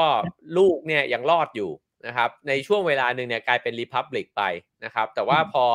ลูกคนนั้นที่หลุดรอดไปเนี่ยโตขึ้นมานะฮะก็เลยบรรดาขุนนางทั้งหลายก็เลยบอกว่าอ่ะโอเคคุณโตละคุณก็กลับมาเป็นกษัตริย์เถิดใช่ครับและยุคนี้ครับยุคเรืองรองสุดท้ายของราชวงศ์โจเลยทีเดียวครับโจแป๊บนึงอย่าเพิ่งไปกลับมาที่สไลด์เมื่อกี้ก่อนดีกว่าครับผมอ่าโจเซียนหวังครับผมตอนที่แกปกครองครั้งแรกอ่ะแกตั้งปณิธานเลยว่าจะเอาอย่างปฐมกษัตริย์ก็คือจีฟาแล้วก็น้องชายของเขาคือจีต้านแบบจะเอาอย่างสองคนนี้ว่าทำไงให้ราษฎรแบบศรัทธาได้ศรัทธาตัวเองแต่แล้วเนื่องจากว่าการเมืองของราชวงศ์โจที่ปกครองแบบฟิวดัลอ่ะแล้วตัวเองเป็นชาวขวาเซียอีกครับผมก็ต้องมีเรื่องกระทบกระทั่งกับคนเถื่อนคนเถื่อนที่เป็นไม้เบื่อไม้เมามามันกับจีนตั้งแต่อ่าก่อนราชวงศ์เซียก็คือตงอีแล้วพอถึงสมัยโจก็มีศึกอีกด้านหนึ่งครับคุณคือซีหลงครับผมทางตะวันตกครับโจเซียนหวังต้องส่งทหารไปตายเพื่อไปรบกับพวกตงอีกับซีหลงมากมายจนท้องมะคังของโจนะครับเริ่มล่อยหล่อแล้วว่าการเสื่อมถอยของส่วนกลางก็เริ่มทวีคูณมากขึ้นเรื่อยๆมากขึ้นเรื่อยๆเพราะว่าบรรดาเจ้าแคว้นที่ต้องส่งทหารไปตายก็แบบไม่ค่อยพอใจที่ตัวเองไม่ค่อยได้รับการเยียวยาอะไรก็เริ่มแข็งข้อมากขึ้นเรื่อยๆมากขึ้นเรื่อยๆครับโจเซียนหวังนะครับชื่ออีกชื่อหนึ่งก็คือจิวซวนอ๋องใครเคยอ่านเลียดก๊กมันคือบทแรกเลยครับแล้วแล้วตอนที่แกตายอ่ะแกแกตอนนั้นแกฉุนอ่าแกฉุนขุนนางคนนึงครับผมซึ่งขุนนางคนนี้เป็นขุนนางที่ดีที่มาทัดทานแกแต่ว่าจังหวะมันไม่โอเคเลยคือไปทัดทานตอนที่แกยังฉุนอยู่แกสั่งประหารขุนนางคนนั้นครับแล้วพอไม่กี่วันผ่านไปแกโดนผีของขุนนางคนเนี้ยยิงธนูใส่แล้วแกก็ตายอืมอันนั้นคือในนิยายใช่ไหมฮะอ่าครับผมเดี๋ยวนะกำลังพยายามตามอยู่โอเคโจอันนี้อ่านว่าอะไรเนี่ยโจโยหวังเนี่ยนะฮะคือใครคือใครคนนี้เป็นลูกชายของจีจิ้งหรือว่าโจเซียนหวังที่เพิ่งถูกผีฆ่าตายไปครับผมเนี่ยลูกชายของแกอ่าซึ่งคนนี้มีคุณสมบัติยังไงครับมีความสำคัญยังไงครับผมครับผมขออนุญาตเลยฮะเพราะว่าเนี่ยคือกษัตริย์คนที่สิบสองและคนสุดท้ายของโจตะวันตกแล้วอืมอืมครับผมอ่าโจหวังแกครองราชอ่าแกก็แบบเป็นกษัตริย์ที่ทำตัวกัดขลาดแล้วคือแบบยึดตัวกูของกูเหมือนแบบเหมือนถอดแบบมาจากเสี่ยเจี๋ยสมัยเสี่ยกับแล้วก็โจหวังสมัยสมัยซางเลยครับผมแล้วคือมันมีเรื่องเล่าที่น่าสนน่าจดจำของแกคือแกมีราชินีสองคนคนแรกอะครับผมก็คือเป็นแม่ของลูกด้วยราชินีคนนี้ครับมาจากแคว้นเซินก็เลยอาจจะเรียกว่าเซินโฮแต่แล้วแกไปหลงนางสนมคนหนึ่งที่ขุนนางถวายให้จริงๆบางบ้างแหละก็บอกว่าเป็นขุนนางถวายให้บ้างแหละบอกว่าเป็นเฉลยศึกจากการที่แกไปปราบแคว้นเล็กเมืองละได้แคว้นเป่าเราจะรู้จักอันในนามของเปาซื่อหรือว่าใครอ่านเล่นก๊กก็คือเปาสีอ่าเมื่อหลงนางสมที่ชื่อว่าเปาซื่อคนนี้ครับผมก็หาเรื่องปลดราชินีคนเดิมแล้วก็ปลดลูกชายที่เป็นไทจื่อหรือว่ารัชทายาทนะครับออกจากตำแหน่งแล้วให้สองแม่ลูกคนใหม่ก็คือเปาซื่อเนี่ยเสียบตำแหน่งราชินีแทนครับผมแต่ว่าเปาซื่อมีเรื่องกิติศัพท์ก็คือเป็นคนที่ไม่เคยยิ้มเลยตั้งแต่เกิดมาอาโจโยหวังเนี่ยครับหรือว่าในเลขก็คือจิวอิวอ๋องจีกงเซิงเนี่ยครับผมก็เลยคิดอุบายบัดซบบัดซบหนึ่งครับผมก็คือพาราชินีคนใหม่ไปทอดพระเนตรบนยอดเขาเป็นแบบเป็นเป็นหอสัญญาณที่ว่าจุดไฟไว้จุดไฟครับผมแล้วก็สั่งให้ทหารนำมูลหมาป่ามากองไว้พะเนินเลยครับผม ซึ่งหลักการทหารของโจคือถ้าข้าศึกบุกก็ให้จุดมูลหมาป่าเพื่อส่งสัญญาณไฟเมื่อป้อมนี้เห็นอีกป้อมป้อมก็จุดจุดจุดจุดโจสามารถมาอารักขาเมืองหลวงได้ทันอ่าสั่งให้ทหารนำมูลหมาป่ามาเอากองไว้ควีนคนคนใหม่เนี่ยก็สงสัยว่าผัวตัวเองจะทำอะไรเนี่ยบอกว่าเดี๋ยวที่รักเราดูนะเดี๋ยวเจ้าจะเอ้ยเดี๋ยวข้าจะให้พวกทหารเนี่ยจุดไฟเจ้ารอดูโจโยหวังสั่งให้ทหารจุดไฟมูลหมาป่าขึ้นอ่ะเมื่อในเมืองหลวงมันมีสัญญาณไฟปุ๊บพวกป่องสัญญาณเนี่ยที่อยู่รอบๆเมืองหลวงเพื่อเห็นสัญญาณไฟจากส่วนกลางก็ส่งสัญญาณเรื่อยๆเรื่อยๆรู้ว่าเมืองหลวงเกิดเหตุใหม่แล้วเกิดเหตุเพศภัยแล้วมีมีข้าศึกบุกมาเมื่อบรรดาเจ้าแคว้นที่อยู่รอบๆครับเดินทางมาอารักขากษัตริย์โจโยหวังแต่แล้วไอ้อีอุบายนี่ครับมันแค่อุบายที่ให้ราชินีเห็นเฉยในเมืองหลวงไม่เคยไม่มีเหตุร้ายอะไรเกิดขึ้นครับผมคล้ายๆเรื่องเด็กเลี้ยงแก่นะนิทานเนี่ยครับอ่าพวกมาเข้าแคว้นเห็นว่าเอ้ยโดนหลอกเขาแล้วโดนต้มเต็มเป่าเลยอ่ะก็จะขอทูลลากลับไปเพราะว่าไม่มีเหตุด่วนอะไรแล้วนั้นหม่อมชั้นทูลลาเพียค่ะตอนที่ราชินีทอดพระเนตรเห็นสีหน้าของเจ้าแคว้นที่โดนกษัตริย์หลอกใช้ครับผมก็แบบสีหน้าไม่พอใจอ่ะราชินีก็แบบปล่อยโฮไม่ได้ปล่อยก๊ากเลยครับผมขำเลยจากที่จากที่ไม่เคยยิ้มอะครับเมื่อเห็นสีหน้าของเจ้าแคว้นก็คือยิ้มเลยครับอืมไอ้ซึ่งไอ้ไอ้หลักการเนี่ยครับผมมันนำมาซึ่งความไทยนักของราชวงศ์เลยทีเดียวอืมเหมือนยังแก่เลยฮะอืมเพราะอะไรครับเพราะอะไรฮะอันนี้อ่าจะขัดแย้งกับในเลียดก๊กหนึ่งนะครับอืมเลียดอ่าในเลียดก๊กก็จะบอกว่าอ่ามันจะมีเจ้าแคว้นที่ไม่พอใจคนหนึ่งก่อกบฏขึ้นอ่าแต่แล้วตามข้อเท็จจริงที่อยู่ในพงศาวดารที่แบบพอจะหาได้ครับผมจำราชีคนเก่าได้ไหมฮะเซินโฮพ่อตาของเขา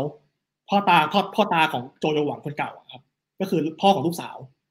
ไม่พอใจที่อ่าผัวของลูกเนี่ยครับไปหลงเมียคนใหม่อ่าทำการชักศึกเข้าบ้านชักศึกเข้าบ้านยังไงครับผมไปร่วมมือกับเมื่อรู้ว่าราชวงศ์โจเนี่ยเป็นไม้เบื่อไม้เมากับคนเถื่อนตะวันตกก็คือซีหลงใช่ไหมครับเจ้าแคว้นเซินส่งจดหมายไปไปหาซีหลงว่าต่อไปนี้เจ้ากับข้าร่วมมือกันจะต้องทำการสั่งสอนอดีตลูกเขยคนนี้หน่อยดีกว่าอ่าในเมื่อพวกซีหลงเนี่ยครับนำโดยเผ่าที่ชื่อว่าเผ่าเฉวียนหลงคำว่าเฉวียนเนี่ยครับผมภาษาญี่ปุ่นเอาว่าอินุก็คือแปลว่าหมาเฉวียนหลงกับแคว้นเซินเนี่ยครับผมจับมือกันตีทาทัพเข้าเมืองหลวงเฮ้าจินราชวงศ์โจวอ่าทีนี้ข้าศึกบุกจริงๆแล้วโจโยหวังเห็นว่าเฮ้ยรอบนี้ข้าศึกบุกอ่ะทำไงดีอ่ะส่งสัญญาณไฟเหมือนเดิมทีนี้ไม่มีเจ้าแคว้นไหนช่วยเลยครับอ๋อโอเคโอ้เรื่องทั้งหมดนี้นำมาซึ่งอันนี้นั่นเองก็คือว่าสุดท้ายแล้วเนี่ยพ่อตานะฮะเล่นงานเข้าไปก็คือว่าไปรวมตัวกับเผ่าที่อยู่ด้านนอกนะฮะแล้วก็เข้ามาตีเมืองสุดท้ายก็คือตีได้สำเร็จเลยใช่ไหมฮะแอบเลยครับเพราะว่าโจโยหวังโดนฆ่าตายในสงครามครั้งนี้ครับผมก็เป็นอันสิ้นราชวงศ์โจวตะวันตกใช่ครับผมแล้วก็เปาซื่อก็โดนจับตัวไปเป็นเฉลยก็ไม่รู้เลยว่ามีชะตากรรมยังไงต่อโดนฆ่าตายผูกคอตายหรือว่าไปเป็นนางบำเรอให้กับพวกแม่ทัพก็ไม่รู้อันนี้คือแบบโอเคอ่าอันนี้เจมเล่ามาจนถึงจบสิ้นราชวงศ์โจวตะวันตกแล้วนะฮะแล้วคราวนี้ไปยังไงต่อครับอ่าสไลด์นี้ต้องการจะบอกอะไรครับผมอ่าเมื่อกี้จำโจหลี่ได้ไหมครับโจหลี่ที่เป็นจำไม่ได้ครับอ่าหลักธรรมเนียมของราชวงศ์โจวครับผมอันนี้ที่มีความสำคัญมากเลยอย่างหนึ่งก็คือเมื่อกี้ผมบอกว่าเปาซื่ออ่าเซินโฮเนี่ยเป็นราชินีของโจโยหวังนะฮะอ่าจากโจหลี่บอกว่าตำแหน่งพระอัครเมสีอ่าอัครเมสีนี่คือแบบก็คือเมียเอกของกษัตริย์นะครับผมตำแหน่งอัครเมสีให้เอาตำแหน่งของพระสามีแล้วเติมคำว่าโฮต่อท้ายสังเกตเลยครับว่ากษัตริย์ราชวงศ์โจวใช้ฐานะอ๋องหรือว่าหวังก็คือคิงดังนั้นอัครเมสีก็คือเป็นตำแหน่งของราชินีเป็นควีนก็เลยเอาคำว่าโฮต่อท้ายเป็นคำว่าหวังโฮซึ่งผมเจอมากเลยเจอบ่อยมากเลยคนจะเข้าใจผิดกันอ่ะพี่เอ๋จำได้ไหมครับว่าเราสองคนเนี่ยรู้จักกันได้ไงครับ รู้จักกันได้ไงรู้จักกันในคลับเฮาส์ครับใช่ครับแล้วเรื่องที่ผมมาคุยกับพี่เอ๋คือเรื่องอะไรครับอ๋อเรื่องจักรพรรดินีนี่เหรอครับว่างฮะควีนไม่เท่ากับเอ็มเพลสครับผมอืมฮองเฮาอ่ะจริงๆไอ้ภาษาอังกฤษจริงๆคือเอ็มเพลสครับไม่ใช่ควีน อืมโอเคก็คือตรงนี้เจนต้องการจะแยกแยะนะฮะระหว่างควีนกับเอ็มเพรสเนี่ยนะฮะก็คือว่าเราคุ้นเคยกับฮองเฮาเพราะเราอาจจะดูหนังจีนกันบ่อยนะครับแต่จริงๆควีนเนี่ยซึ่งเป็นคู่ของกษัตริย์เนี่ยคือหวังโฮใช่ไหมฮะในขณะที่ฮองเฮาต้องไปจับคู่กับฮ่องเต้ถูกหรือเปล่าใช่ครับผมถ้าคนจะเข้าใจผิดเราคือราชินีเลยคือควีนเลยซึ่งไม่ใช่ตำแหน่งจริงๆคืออัครมเหสีซึ่งมันจะแบ่งเป็นอีกจะแบ่งเป็นควีนกับแบ่งเป็นเอ็มเพรสซึ่งดูฐานะของผัวว่าผัวเป็นเอ็มเพอเรอร์หรือผัวเป็นคิงฮ่องเต้คือเอ็มเพอเรอร์อ่าโอเคอ่าซึ่งเปาซื่อเนี่ยก็คือราชินีคนสุดท้ายนะฮะของโจวตะวันตกเมื่อกี้ที่เล่าไปอ่าครับผมครับผมพี่เอ๋อ่าให้ให้ดูรูปหน่อยดีกว่าไอ้รูปเผ่าเฉียนหลงก่อนหน้าเปาซื่อครับว่าอาณานิชนที่มาแบบลุกลามราชวงศ์โจวจนเฮ่าจิงหรือว่าซีอานปัจจุบันนะครับต้องพังทลายลงเลยแบบไม่สามารถแบบบูรณะได้อีกแล้วหน้าตาประมาณไหนครับผมซึ่งนักมนุษยวิทยาบอกว่าเนี่ยครับเป็นบรรพบุรุษของชนกลุ่มน้อยแถวมณฑลการสู้การสู้ก็อยู่ทางตอนตกจีนใกล้ๆซินเจียงใกล้ๆทิเบตอืมอืมแล้วมีความเกี่ยวข้องกับชาวเชียงด้วยนะชาวชาวเชียงก็คือเป็นบรรพบุรุษของทิเบตงั้นแสดงว่ากลุ่มนี้กับทิเบตอ่ะอาจจะมีสายเลือดที่เกี่ยวข้องกันอืมโอเคครับผมแล้วกลุ่มเฉียนหลงเนี่ยเขาเขายังไงฮะพอพอบุกเมืองเสร็จปุ๊บแล้วเขากลายเป็นราชวงศ์ใหม่เลยหรือเปล่าไม่ครับผมเพราะว่าเขามาตามตามที่ดีลกันไว้กับเจ้าแคว้นเซินที่เป็นอดีตพ่อตาของกษัตริย์คนเก่าครับผมอ่าพอพอแบบล้มราชวงศ์พอแบบล้มกษัตริย์ไปแล้วเนี่ยครับก็เซินเจ้าแคว้นเซินก็นำนำอ่านำเงินในท้องพระคลังของราชวงศ์โจวเนี่ยไปไปบำเหน็จบำนาญวันให้กับพวกพวกเผ่าเฉียนหลงแล้วก็เฉียนหลงก็กลับไปกลับไปอยู่ถิ่นที่เดิมของตัวเองอ่าโอเคก็คือเฉียนหลงก็กลับกันไปแล้วแล้วสุดท้ายเนี่ยพ่อตาคนนั้นที่ทำสำเร็จเนี่ยยังไงครับเขากลายมาเป็นต้นราชวงศ์ใหม่ไหมหรือยังไงต่อแกก็ยังปกครองแคว้นของแกต่อไปแล้วก็อายุหลังๆก็จะไม่มีเก่าของแกอีกเลยอ่าแล้วเชื้อสายราชวงศ์โจวหายไปไหนครับจำลูกชายไทจื่อรัชทายาทที่เป็นลูกชายของราชินีคนเดิมได้ไหมก็คือหลานของเจ้าแคว้นเซินคนนี้แหละครับจะขึ้นครองราชย์เป็นกษัตริย์คนใหม่แล้วก็เข้าสู่ยุคราชวงศ์โจวตอนออกซึ่งผมจะเล่าใน อี พี หน้าครับแต่ว่าก่อนที่เราจะจบ อี พี นี้กันอยากให้รู้จักคำหนึ่งหน่อยอ่าครับผมอันนี้จะมีอะไรอีกไหมฮะโจโจวหวังครับผมมีครับอ่ารู้จักซื่อเฮ่ากันบ้างก็คือพระสมัญญานามอ่าสิ่งนี้ของจีนกับของไทยคล้ายกันมากเลยครับของไทยเราจะมีเลยนะจารึกในพระสมณบัตรที่เวลากษัตริย์ขึ้นของราชใช่ไหมครับอ่าแล้วก็จะมีพระนามที่พอกษัตริย์สิ้นพระชนม์ไปแล้วสมัยคตไปแล้วก็จะไปการถวายพระนามใหม่อ่ะอย่างใกล้ตัวเลยในหลวงรัชกาลที่เก้าปัจจุบันนี้เราขายพระนามว่าไงครับพระบาทสมเด็จพระชนกาธิเบศรใช่ไหมฮะอันนี้คือที่ต่อเติมทีหลังนี่คือของไทย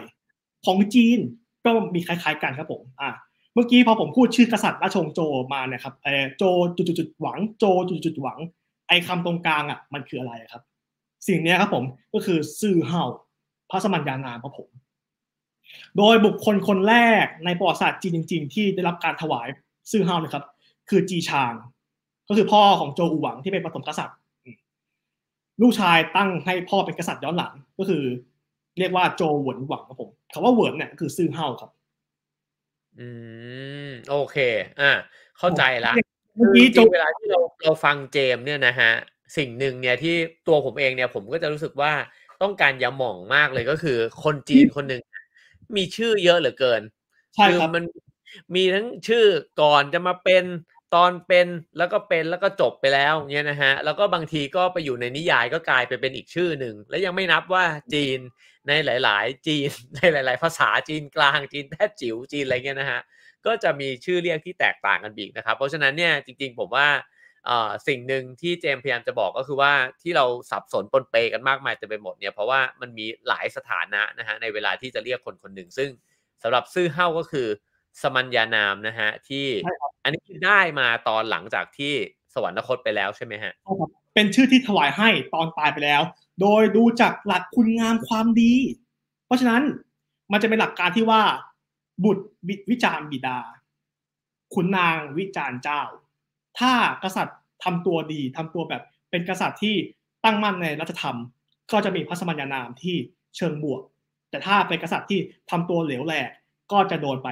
แง่ลบไปเลยพระสมัญญานามแง่ลบอืมโอเคครับหวนกับก็คือเป็นพระสมัญญานามเชิงแบบยกย่องเลยเป็นแบบเชิงยกย่องสูงสุดด้วยเพราะว่าหวนก็คือบุญเป็นผู้ทรงธรรมเป็นผู้ทรงความรู้อ่ะอู่ก็คือเป็นกษัตริย์นักรบอ่าจีฟ้าเนี่ยที่เป็นโจอู่หวังเนี่ยที่ลูกชายเขาตั้งให้พ่อเนี่ยแต่ว่าพ่อเขาเคยทำสงครามล้มราชวงศ์ซางแล้วเนี่ยครับอ่าโจหวังเขาว่าโจก็ถือเป็นซื่อเฮาครับผมตั้งโดยในสมัยหลังว่าเป็นกษัตริย์ทอร่าคำว่าโจเนี่ยแหละครับผมเป็นคำที่ไว้ติเตียนอ่าโอเคครับชื่อคือชื่อคืออ่าจื่อโซ่อ่าจื่อโซ่ใช่ใช่จื่อโซ่อืมโอเคครับผมคือจริงๆถ้าเกิดว่าใครเก่งจีนนะฮะแล้วก็อ่ารู้จักประวัติศาสตร์จีนดีก็คงจะฟังเจมแล้วเข้าใจทะลุปูโป่งนะครับสำหรับคนที่เป็นประมาณผมเนี่ยนะฮะฟังแล้วงงๆอยู่นิดหน่อยเนี่ยก็ผมว่าเราเข้าใจแค่ว่าเมื่อกษัตริย์คนหนึ่งตายไปเนี่ยก็จะมีพระสมัญญานามนะฮะซึ่งตั้งโดยลูกของเขาแล้วก็ถ้าทำดีมาก็มีพระสมัญญานามในความหมายที่ดีถ้าทำไม่ค่อยดีหรือทำเลวเนี่ยนะฮะพระสมัญญานามเนี่ยก็อาจจะสื่อไปในทิศทางที่ไม่ดีด้วยเช่นกันนะครับอ่ามาถึงสไลด์สุดท้ายครับครับผมผมดูเพราะว่าอันเนี้ยผมจะ challenge กับตัวเองครับพี่เอ๋พี่เอ๋ดูเลยนะอันนี้ครับคือลายพระนามของกษัตริย์ราชวงศ์โจวตะวันตกทั้งหมดสิบสองเปิดให้คนดูดูก่อนว่าเจมเนี่ยเขาเขาจะปิดตานะฮะแล้วก็แล้วก็จะอ่านไล่ให้ฟังว่าจะอ่านชื่อกษัตริย์ในราชวงศ์โจวตะวันตกเรียงให้ดูนะฮะโดยที่ไม่มองจออ่าเชิญครับครับผมอ่าราชวงศ์โจวนะครับแซ่จีนะครับผมผสมกษัตริย์เลยก็คือลูกชายของจีชางโจวหวนหวังแต่ว่าลูกชายเป็นผสมกษัตริย์ก็คือโจวอู่หวังจีฟาคนแรกนะครับคนที่สองโจเฉิงหวังจีซ่งคนที่สามโจคังหวังจีเจาคนที่สี่โจเจาหวังจีหายแล้วจีเสียโอ้ถูกถูกถูกคนที่ห้า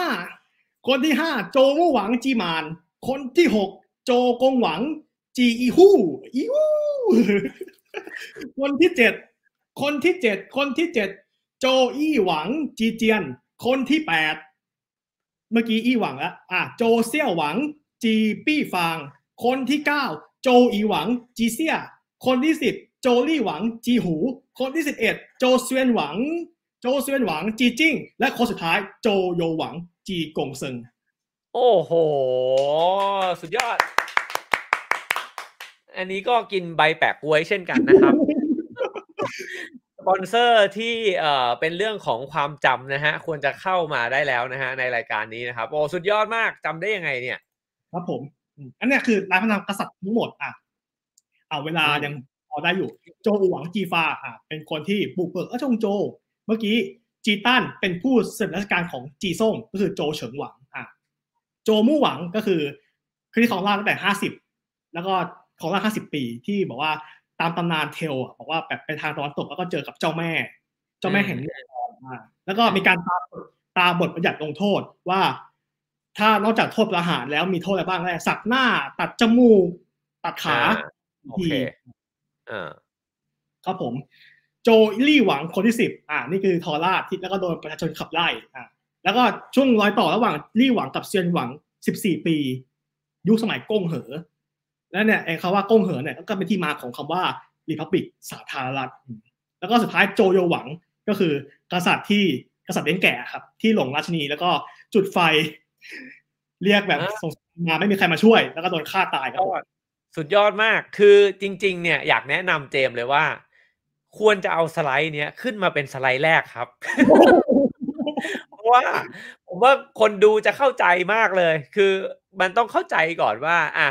ราชวงศ์โจวตะวันตกเนี่ยมีสิบสองกษัตริย์นะครับแล้วก็แบบที่เมื่อกี้เจมบอกเนี่ยดีมากเลยคือไฮไลท์ให้เห็นนะฮะว่ากษัตริย์องค์สำคัญเนี่ยที่ควรจะต้องรู้และควรจะต้องจำเนี่ยนะครับก็คือกษัตริย์ที่เจมเนี่ยได้ไล่ไปผมขออนุญาตให้เจมแบบสั้นอีกทีนึงคือไม่ต้องจีฟาจีอะไรเลยเราจำแค่เฮ้ยไม่เอาดีกว่าไม่เอาโจ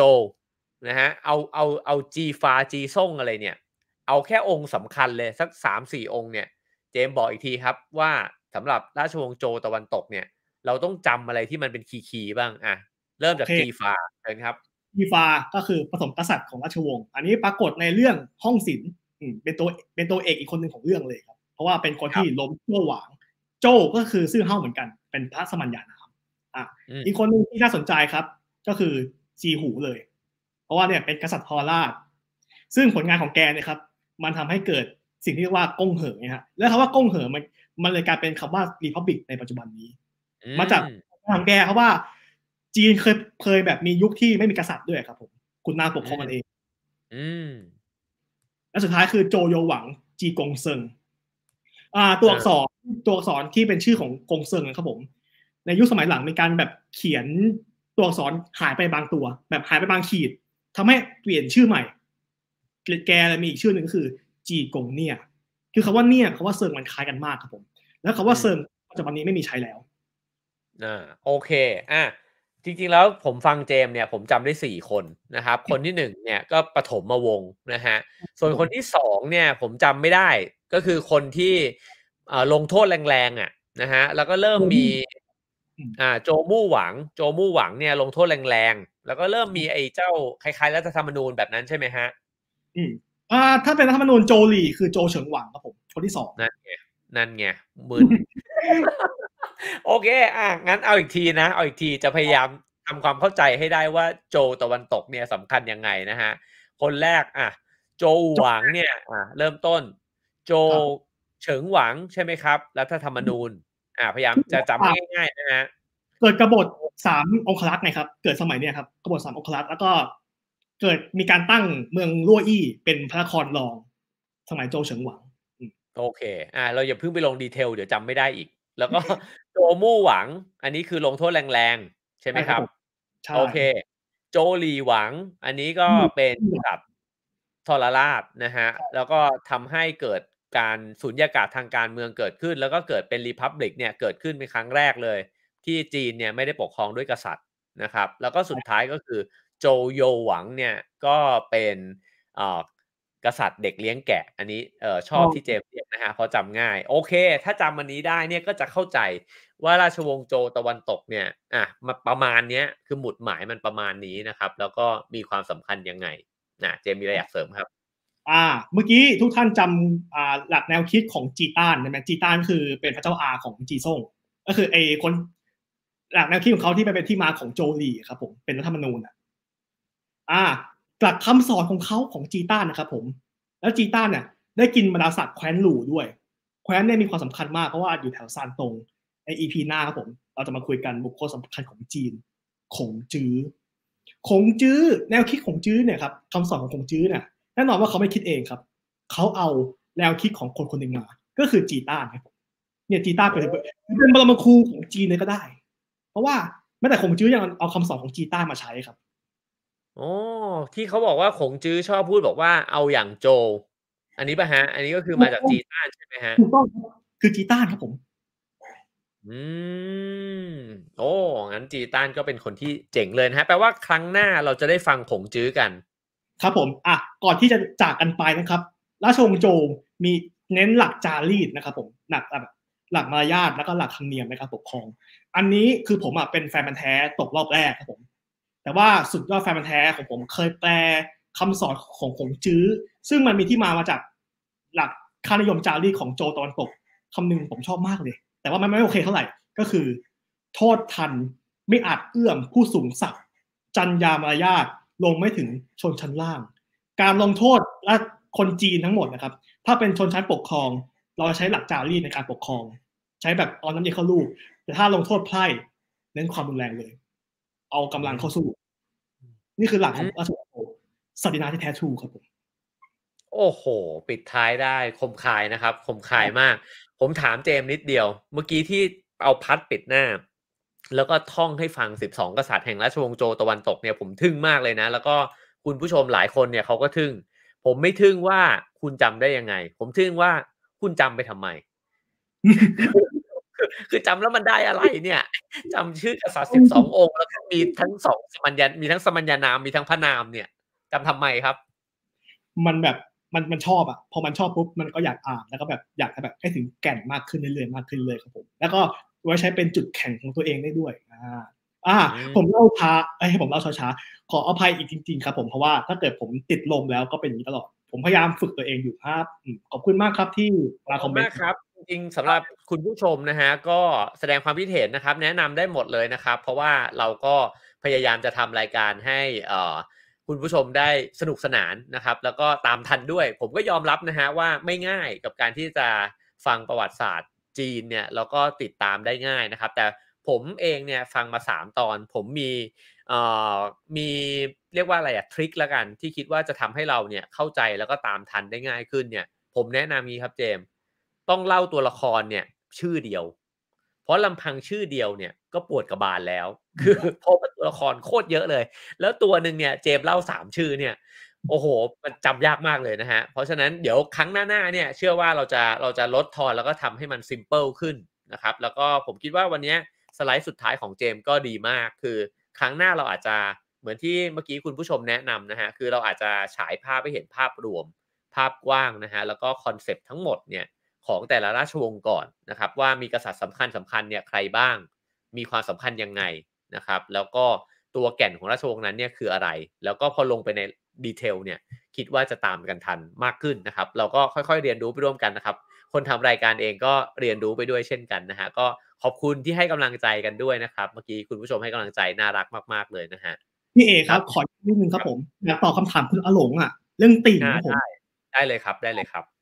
ติ่งมีตำนานเล่าว่าย้อนกลับไปในสมัยราชวงศ์เซี่ยเลยครับผมต้าอุ่ยไอคนที่แก้น้ำท่วมครับผมสั่งให้ลูกน้องครับผมหล่อสำริดขึ้นมาเป็นรูปกระถางกระถางติ่งครับผมติ่งคือกระถางสามขาจำนวนเก้าอันซึ่งเนี่ยครับคือหลังแนวคิดว่าใครครอบครองติ่งเก้าอันเท่ากับปกครองใต้ล่าก่อนที่จีนจะมีตราหยกของฮ่องเต้สิ่งที่แทนว่าตัวเองเป็นเจ้าแห่งใต้ล่าคือติ่งและติ่งต้องมีสามขาด้วยแล้วในโจลี่ที่จีต้านอ่าเป็นคนที่แบบว่าเป็นคนแบบรวบรวมสังคายนาครับผมจนมีการเขียนเป็นหนังสือในโจลี่บอกไว้ว่ากษัตริย์เทียนจื่ออรสวรรค์ครอบครองเก้าอันเลยเจ้าแขวนเจ็ดอันนางชั้นรองเนี่ยห้าอันลดหลั่นกันไปซึ่งกษัตริย์ต้องมากสุดแล้วมีเก้าอันและไอติ่งเนี่ยมีความสำคัญมากว่าราชวงศ์โจวตะวันออกนะอีพีหน้าล่มสลายได้ไงเกี่ยวข้องกับติ่งด้วยครับอ่าแปลว่าครั้งหน้าเจมจะเอาติ่งมาให้ดูครับผมอ่าโอเคครับโอเควันนี้เราน่าจะจบลงด้วยความยั่วยวนนะฮะแล้วก็รอดูกันต่อได้ในตอนหน้านะครับสำหรับคนที่สนใจเรื่องจีนนะครับก็สามารถติดตามคุณเจมนะฮะได้ตามลิงก์นะครับที่เมื่อกี้ชิงๆขึ้นไว้ให้นะครับก็เข้าไปในเพจนะครับเจมเหวินจงได้นะครับแล้วก็เจมก็มีช่องด้วยนะฮะของตัวเองชื่อว่าเจมให้ครับตามชื่อที่ปรากฏใน YouTube เลยครับผมก็คือชื่อที่ผมใช้เลยเนี่ยคือชื่อไทยคงนะฮะก็เข้าไปตามกันได้ด้วยเช่นกันนะครับแล้วก็เรามีกันสาม อี พี แล้วใครที่เข้ามาดูครั้งนี้เนี่ยเป็น อี พี แรกนะฮะก็ย้อนกลับไปดูถึงเอ่อ อี พี หนึ่ง อี พี สองเนี่ยไล่ราชวงศ์กันมาได้นะครับเราตั้งใจว่าจะค่อยๆไล่ราชวงศ์ไปเรื่อยๆแล้วเราก็ตั้งใจเช่นกันว่าเราสองคนจะเล่าประวัติศาสตร์จีนเนี่ยได้เข้าใจง่ายขึ้นเรื่อยๆด้วยเช่นกันนะฮะนั่นเป็นความคาดหวังของเรานะครับแล้วก็เช่นกันครับกับรายการนิ้วกลมดมโรตีกับอาจารย์ตุลนะครับก็สามารถให้การสนับสนุนรายการนะฮะเข้ามาได้ตามเบอร์บัญชีที่อยู่บนหน้าจอด้วยเช่นกันนะครับก็เป็นกำลังใจให้คุณเจมด้วยเช่นกันนะครับเพราะว่าเจมก็ทำกันบ้านมาหนักมากเลยนะฮะต้องขอบคุณเจมด้วยนะครับผมเองฟังแล้วก็ได้ความรู้เยอะมากเลยนะฮะแต่ว่าเราก็จะค่อยๆไล่กันไปครับผมว่าเราสรุปกันสักนิดหนึ่งว่าโจวตะวันตกเนี่ยเจมก็ตั้งชื่อนะฮะว่าเป็นบ่อเกิดของศักดินาที่แท้ทรูนะครับแล้วเจมเนี่ยก็พยายามเอามาให้เราดูนะฮะว่ามันเกิดพีระมิดทางชนชั้นเนี่ยขึ้นอย่างชัดเจนนะฮะหรือสิ่งที่เรียกว่าเฟิงเจี้ยนเนี่ยนะฮะที่เจมเอามาให้ดูเนี่ยนะครับแล้วก็ไล่มาให้ดูหลังจากนั้นเนี่ยก็พูดถึงคนคนหนึ่งที่สำคัญมากคือจีต้านนะครับซึ่งก็เป็นจุดเริ่มต้นของโจวหลี่ซึ่งผมผมเรียกมันง่ายๆว่าอาจจะคล้ายๆกับรัฐธรรมนูญเนี่ยแหละนะฮะก็มีธรรมเนียมการปกครองเนี่ยเกิดขึ้นแล้วก็ตัวจีต้านเองเนี่ยก็ส่งผลด้วยนะฮะกับแนวความคิดของขงจื้อนะครับแล้วหลังจากนั้นเนี่ยราชวงศ์โจวตะวันตกก็เหมือนกับเสื่อมสลายลงนะฮะแต่ว่าโจวยังคงอยู่นะฮะก็แล้วก็กลายไปเป็นโจวตะวันออกใน อี พี หน้าอ่ะผมสรุปประมาณนี้ถ้ามีอะไรผิดเจมแก้ได้นะครับ พี่เอ๋ยังจำตอนล่าสุดใช่ไหมเจียงไคกงเจียงจื่อหยาครับผมอ่ะเจียงจื่อหยาอีกชื่อหนึ่งคือเจียงไคกงอ่ะที่บอกว่าพ่อของโจอู่หวังที่ที่เป็นจีชางกับโจหวนหวังอ่ะเคยแบกก็เดินแปดร้อยเก้าแล้วก็บอกว่าราชวงศ์โจจะมีอายุแปดร้อยปีโจตอนตกแค่เกือบเกือบสามร้อยปีเองนะครับนั่นแสดงว่าอีกห้าร้อยปีเนี่ยมันคือห้าร้อยปีจริงๆด้วยก็คือยุคชุนชิวจั่นกั๋วราชวงศ์โจตอนออกไว้เจอกันใหม่ครับผมอีพีหน้าอ่าห้ามพลาดนะครับโอ้เป็นยุคที่มันแน่นอนนะฮะครับผมวันนี้ต้องขอบคุณครับผมตอนตกมีคิงสิบสองคนโจตอนออกมียี่สิบห้าคนถ้าผมท่องได้ผมมาท่องมาครับ อย่าเลยครับผมทำไม่ได้จริงฮะเคยทำผมกลัวผมกลัวจริงผมว่าอย่าไปท่องฮะมาเรามาทำให้มันชื่อมันน้อยที่สุดกันดีกว่าผมว่าความท้าทายไม่ได้อยู่ตรงที่ว่าเราจำชื่อได้เยอะเราทำยังไงให้ชื่อมันน้อยลงดีนะฮะเพราะว่าเราจะได้เข้าใจร่วมกันไปนะครับแล้วก็ผมเนี่ยเห็นใจคนดูมากเลยว่าต้องขดอยากสมองเนี่ยงอกกันมาอีกหลายขดเลยนะฮะเพราะฉะนั้นครั้งหน้าผมขอสัญญานะครับแล้วก็ให้เจมร่วมกันสัญญาด้วยว่าชื่อมันจะน้อยลงนะฮะแล้วเราจะดูกันได้อย่างคล่องมากขึ้นนะครับวันนี้ขอบคุณเจมมากๆนะครับแล้วก็ขอบคุณทุกคนที่ให้การสนับสนุนด้วยนะครับคุณมิวะน่ารักมากเลยนะฮะก็ให้ทั้งกำลังใจนะครับในคอมเมนต์ก็ผมจะปรับปรุงการพูดเหมือนกันการพูดให้มันกระชับมากกว่าเดิมอันนี้ก็ติดเดิมยังติดเต้นอยู่ครับผมแล้วก็หลายคนก็ตั้งใจฟังมากเลยนะฮะขอบคุณมากนะครับถ้าชอบก็ฝากแชร์กันได้นะครับแล้วก็ครั้งหน้ามาเจอกันนะครับในผมวางกับเจนไว้ว่าเป็นเย็นวันเสาร์นะครับที่เราจะมาคุยกันนะฮะโอเคครับผมวันนี้ก็ต้องขอบคุณทุกคนครับแล้วเจอกันครั้งหน้าครับราตรีสวัสดิ์ครับผมใจเจียนครับผม